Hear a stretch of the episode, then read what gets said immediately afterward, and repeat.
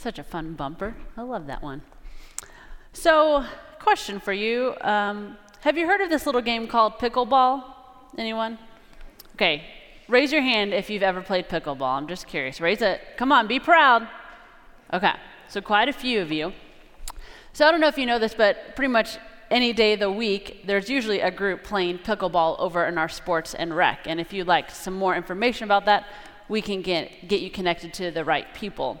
So, uh, people are obsessed with this game. Like, love it. They keep telling me, like, it's so addicting. And it is, it is pretty fun. I've played it. And so I thought, okay, how did this game start? So I thought I'd research about it. So, pickleball was invented in the summer of 1965 when Joel Pritchard, who was a congressman in Washington state and went on to be a lieutenant governor, and his friend Bill Bell, a businessman, came home to Pritchard's home and found their family sitting around with nothing to do. So they adapted their old uh, badminton court. They improvised with some ping pong paddles and a perforated plastic ball. And so they first started with the net up really high, and then they discovered that the ball actually bounced pretty well on the asphalt. And so they put the net down. The next weekend, their friend Barney McCollum was introduced to the game, and the three men created all of the rules, heavily relying on badminton. But the original purpose, they said, was to provide a game that the whole family could play together. And now in 2023, it's the fastest growing sport in America. More on pickleball later. So today's text is uh, found in Matthew chapter 20, verses 1 through 16, and we will go ahead and read that now. For the kingdom of heaven is like a landowner who went out early in the morning to hire laborers for his vineyard. After agreeing with the laborers for the usual daily wage, he sent them into his vineyard. When he went out about nine o'clock, he saw others standing idle in the marketplace. And he said to them, you also go into the vineyard, and I will pay you whatever is right. So they went. When he went out again about noon and about three o'clock, he did the same. And about five o'clock, he went out and found others standing around. And he said to them, Why are you standing here idle all day? They said to him, Because no one has hired us. He said to them, You also go into the vineyard. When evening came, the owner of the vineyard said to his manager, Call the laborers and give them their pay, beginning with the last and then going to the first. When those hired about five o'clock came, each of them received the usual daily wage. Now, when the first came, they thought they would receive more, but each of them also received the usual daily wage. And when they received it, they grumbled against the landowner, saying, These last worked only one hour, and you have made them equal to us, who have borne the burden of the day and the scorching heat. But he replied to one of them, Friend, I am doing you no wrong. Did you not agree with me for the usual daily wage? Take what belongs to you and go. I choose to give to this last the same as I give to you. Am I not allowed to do what I choose with what belongs to me? Or are you envious because I am generous? So the last will be first, and the first will be last. This is the word of God for the people of God. Thanks be to God. So, uh, I don't know if any of you have read one of the books uh, by Amy Jill Levine. She, we have many of her studies in our library, um, but she has several. She has written several studies and videos and all that, and I love her. She's brilliant. She's got the, kind of this dry sense of humor, uh, but I always learn so much, and she has such a different perspective um, as as a Jew. In case you don't know who she is, she I have to read her title because it's very long and impressive. As a university professor of New Testament and Jewish Studies, an E. Rhodes and Leona B. Carpenter Professor of New Testament Studies and Professor of Jewish Studies at Vanderbilt Divinity School in Nashville. One of my clergy colleagues uh, had her as a professor, and he said she, by far, was my best professor I ever had, and the hardest grader I've ever had in my entire life. No doubt she'd be pretty intimidating. But in her book, Short Stories by Jesus, she covers this particular, particular parable.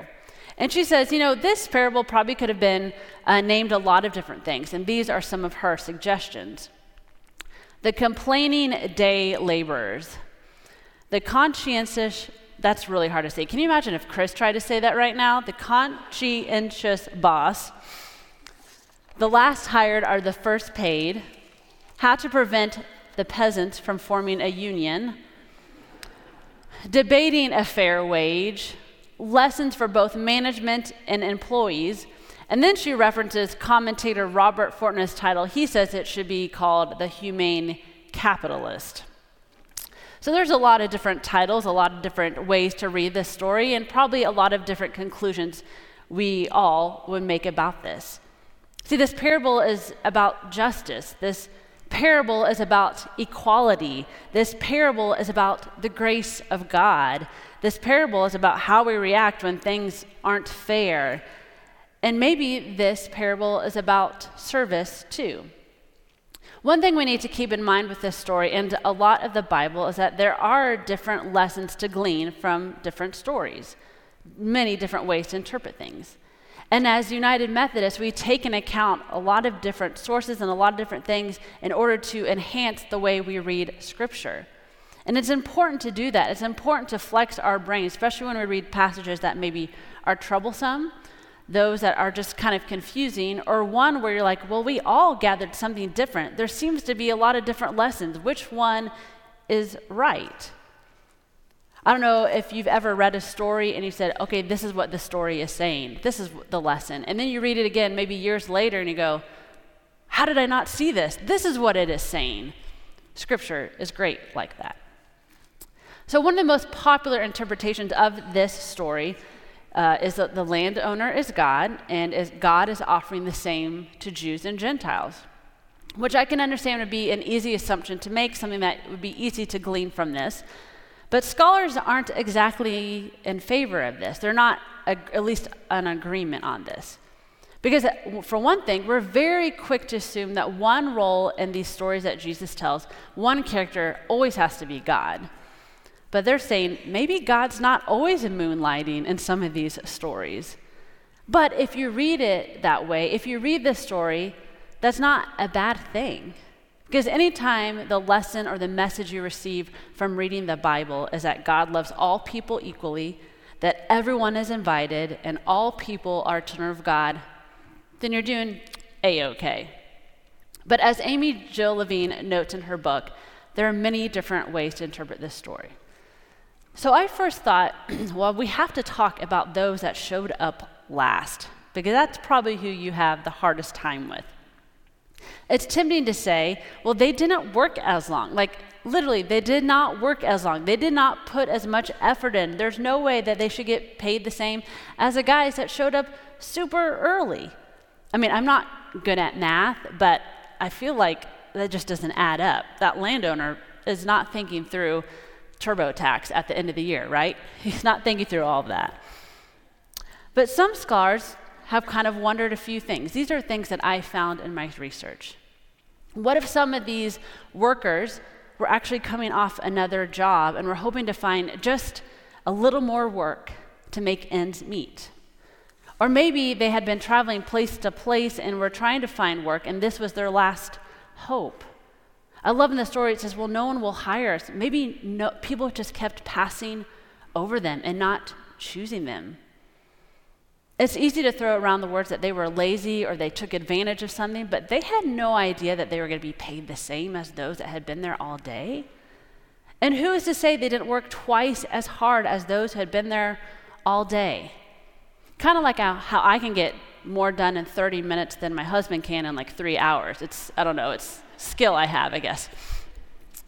But I think when we look at this story and you think maybe they had already worked several hours and they're just trying to make ends meet, would the story change for you? Or what if those first workers were really lazy and they worked slow and it was only because the ones that came at the very last hour that the work was actually able to be finished? Does that change the story for you? I don't know, sometimes when I have that idea, I'm like, gosh, I'm so grace filled, I'm so compassionate. But really, when I read this story, I'm still pretty frustrated with those that came first and don't get paid more. I mean, it's ridiculous. And I see that in today. We get really frustrated with things that may come easy for some, or we think that some people get rewards or perks for not doing as much, or we think some people are taking advantage of systems. But maybe we need to take in account there's more to the story. Again, as I kept reading, as I kept researching, some scholars said maybe some of those workers that hadn't been picked is because they were older and so some landowners were like, well, they can't work as hard, so I'm going to pass over them. Or maybe there's people that were limited physic- physically, and so people, again, didn't choose them. Or what if the last to show up were a different race or a different culture or religion and they were constantly paid a different wage or cheated out of their wage or simply just not hired? How does that change the way you view this story? there's lots of questions to ask when we read this. But on the other hand, when I read this story in terms of serving, I do think are there missed opportunities for how we can participate in the kingdom work? Like maybe there is something to be said about reporting early. Now, we're not going to be punished because we showed up late. But I do think about how do we use our time before we show up to participate and serve as well? Is that important? I do think there's something about leading, there's something about showing up first, giving your all no matter what the reward in the end is. And so I think, are we devoting some chunk of our time, of our life, to showing up first, to being the first to sign up, the first to say yes? And again, God's love uh, and grace is not like a pie that someone can take a bigger slice and so there's less for you and me. That's not how God works.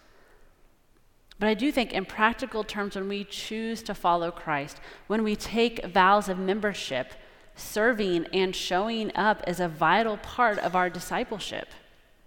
And so, when there are volunteer requests or you see a need that maybe as a staff we don't even see, and you say, hey, what if we did this? Or, yes, I want to do that. Sign me up. I'll, I'm there. What if we made that a priority? Christ United Methodist has long been known for being a, a church full of people that want to serve.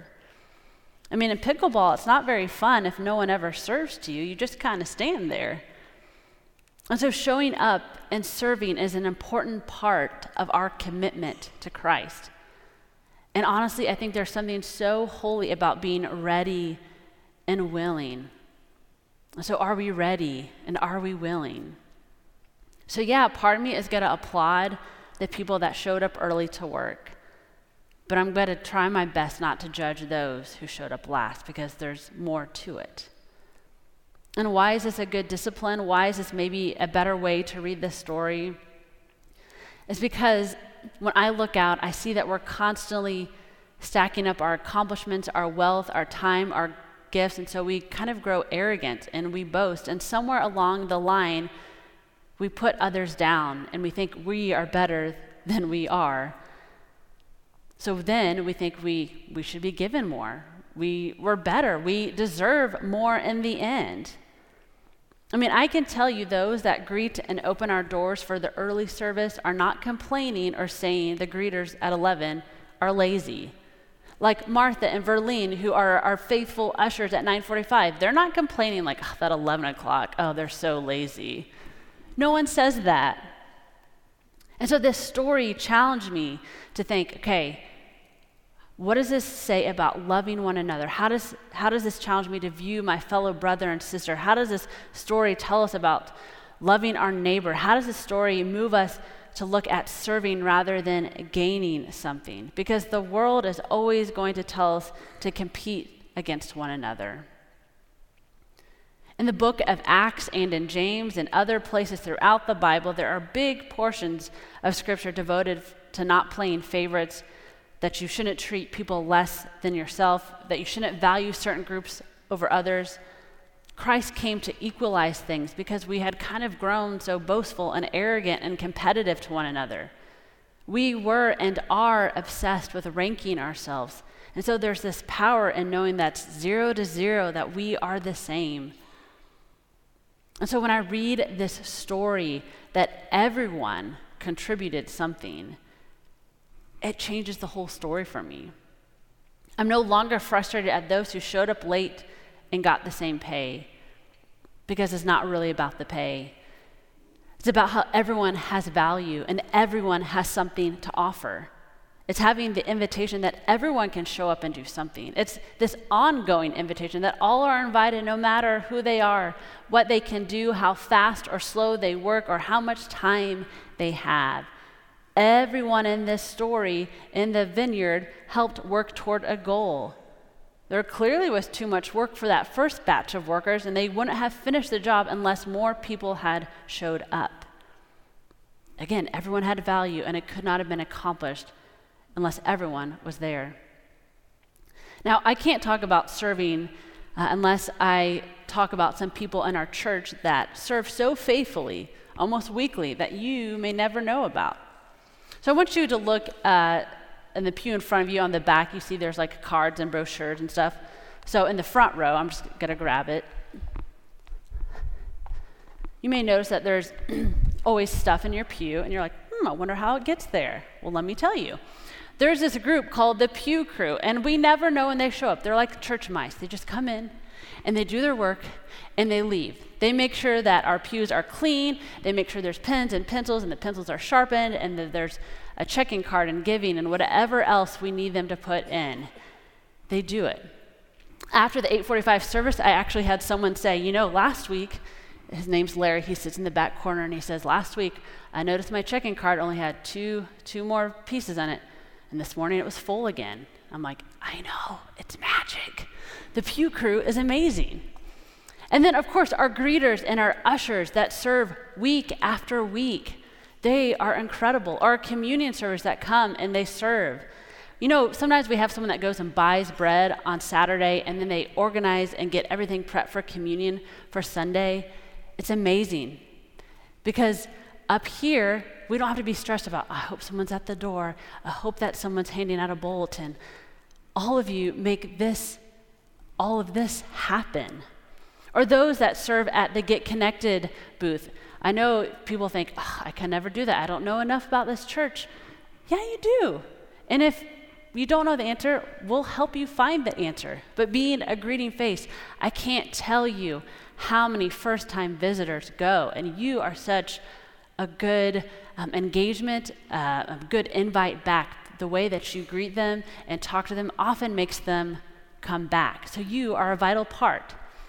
Or you could work at the Jeep and check in kids. Who doesn't want to see cute kids on Sunday morning? You can help Meredith by checking in kids or getting them to their classroom. Do you have to have big muscles to do that? No. Do you have to have uh, a degree in theology to do that? No. You just have to smile. Or those that work in our library, they do so much, y'all.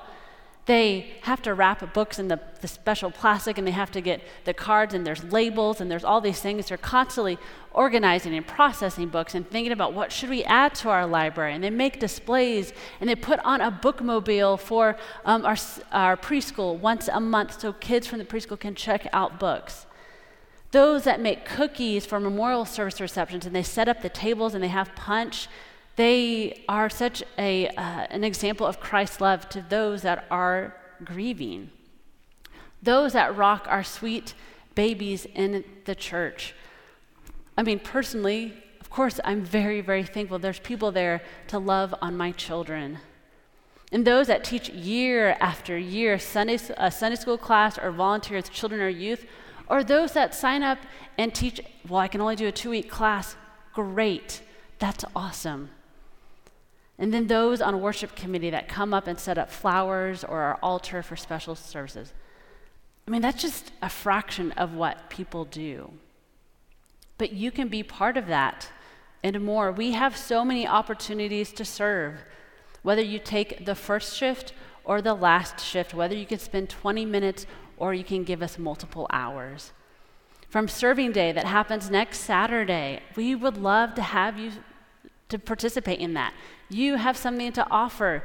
I'm going to be bringing my seven year old daughter, and we're going to spend the morning serving together. Or you could be part of our Sunday hospitality team. You can greet, you can hand out bulletins, you can check in kids at the Jeep, you can be at the bottom of the stairs and hand out bulletins. You can help make coffee. You can be at the Get Connected station and say hi to people. Or, I don't know if you knew, that, knew this, we are hosting annual conference in June, and we're going to be having thousands of people here. And we have multiple different shifts of all levels. You can sit at a snack table, you can help usher, you can help um, serve people food. There's so many opportunities to serve, and we simply can't do any of this unless we have your help. You are a part of ministry. You, each and every one of you, are part of the ministry that happens here. And all of us have this call to live into serving. Okay, so pickleball. When I get to witness groups playing pickleball at Sports and Rec, I love it. There's such an energy and such a joy there, especially at beginners pickleball. Because some of them come in and they're so nervous to play because they think, oh, I'm not going to be good at this, or I don't know, I haven't played, or I've got a bad knee, or whatever it may be. But when the regulars are like, yeah, jump in, let me, let me teach you. Yeah, you can do that. Yeah, okay, now, now switch, or I've been playing too long. Make sure this person gets to play in, or have you played with that person? There's something so beautiful about the way that they, they serve and they receive and, and they get to play with different teammates and the way that they just celebrate one another. The feeling of pickleball is that everyone can play, everyone contributes, and I love that. So, this story that we read today in the game of pickleball has a lot to teach us about what it means to serve, to be a good teammate, and how to value one another. And next week, we will continue in the book of Matthew and learn a little bit more about what it means to be last and why we are called to service. I hope you'll come back and join us. Amen.